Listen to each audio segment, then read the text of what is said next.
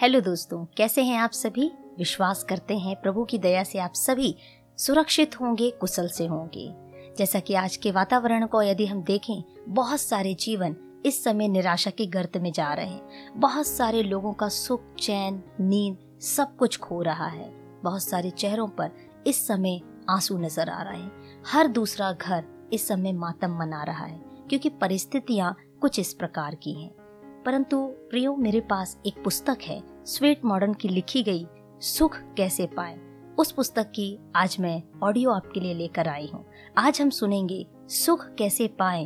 भाग एक। महान दार्शनिक हेलन विलमेंस ने सुख के विषय में अपने विचार इस प्रकार से प्रकट किए हैं।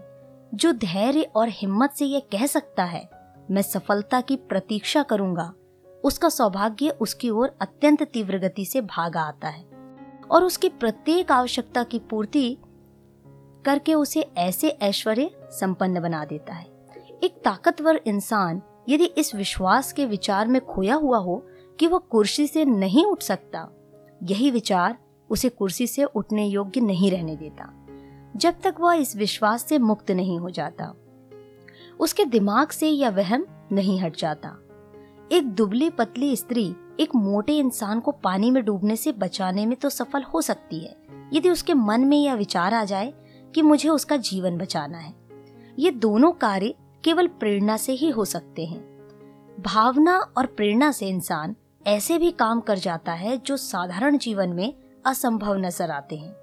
उस कार्य में हमारे विचारों की शक्ति और मन की शक्ति का कितना योगदान हो सकता है, इसका केवल हम अंदाज़ा ही लगा सकते हैं। लड़ाई का मैदान हो या व्यापारिक क्षेत्र, सामाजिक परिवर्तन हो या चारित्रिक सुधार, विश्व विजेता हो या आविष्कारक, इन सबने जो भी सफलता प्राप्त की, वह केवल अपने मानसिक शक्ति से पाई है।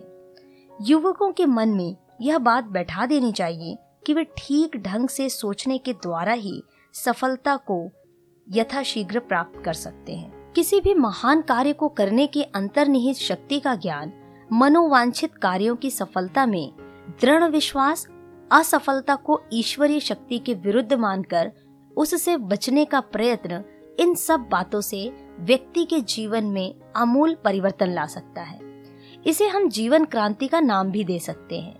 अपनी शक्ति पर विश्वास रखना। यह मान लेना कि मैं अपने वातावरण से ऊँचा नहीं उठ सकता। यही सोचकर बैठ जाना यह तो हमारे भाग्य का दोष है।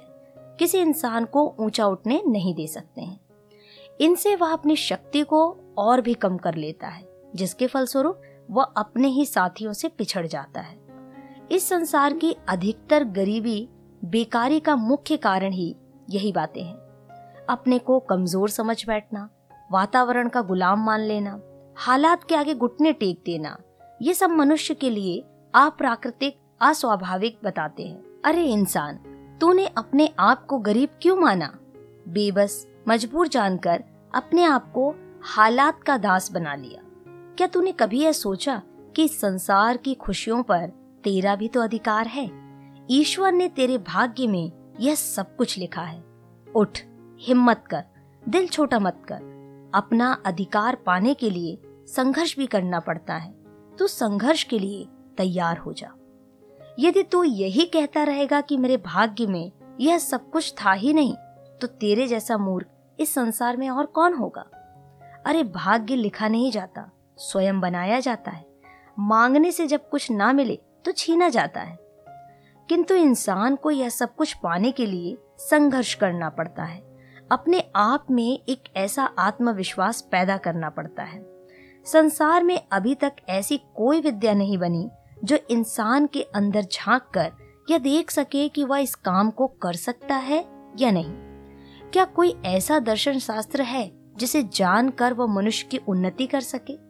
जो ये समझ बैठा है कि वह ऊँचा नहीं उठ सकता। इंसान सदा से दो चीज़ों का शिकार रहा है, संदेह और निश्चय। जिन्हें हम दो विपरीत दिशाएँ कह सकते हैं।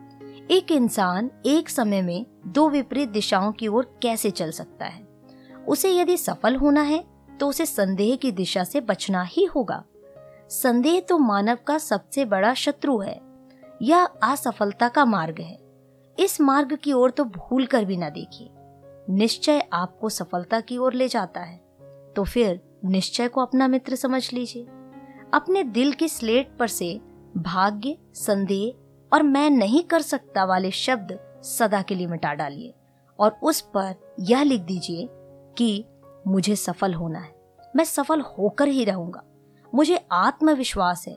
यही मेरा दृढ़ निश्चय है। यही मेरा प्रण आपको करना होगा। यही प्रतिज्ञा करनी होगी। कई इंसान ऐसे देखे गए हैं जो अपने खराब स्वास्थ्य के बारे में ही हर समय सोचते रहते हैं और यही सोच सोच कर ठंडी आहें भरते रहते हैं कि मैं कब ठीक होऊँगा। अरे भाई, सोचने से कुछ नहीं होता। भाग्य के भरोसे बैठे रहने से कुछ होने वाला नहीं है। इस विज्ञान के युग में हर बीमारी का इलाज है। यह छोटी मोटी बीमारियाँ तो साधारण डॉक्टर भी ठीक कर देते हैं। बस, खाली हिम्मत करने की बात है। मन में यह धारणा बैठा लो कि मेरी यह बीमारी तो कुछ भी नहीं है। मैं एक बार दवाई खाने से ठीक हो सकता हूँ। यदि आप अपनी कमज़ोरी के बारे में ही सोचते रहेंगे तो कभी बलवान नहीं बन सकते। यदि आप गरीबी का रोना ही रोते रहेंगे तो कभी अमीर नहीं बन सकते। उठिए, सोचिए और कर डालिए। मुझे गरीबी के जाल से बाहर आकर अमीर बनना है। मुझे एक असफल इंसान नहीं बनना। मैं सफल इंसान बनकर सारा सुख पाना चाहता हूँ। इस संसार के हर सुख पर मेरा अधिकार है। मैं सुख पाना चाहता हूँ और सुख पाकर रहूँगा।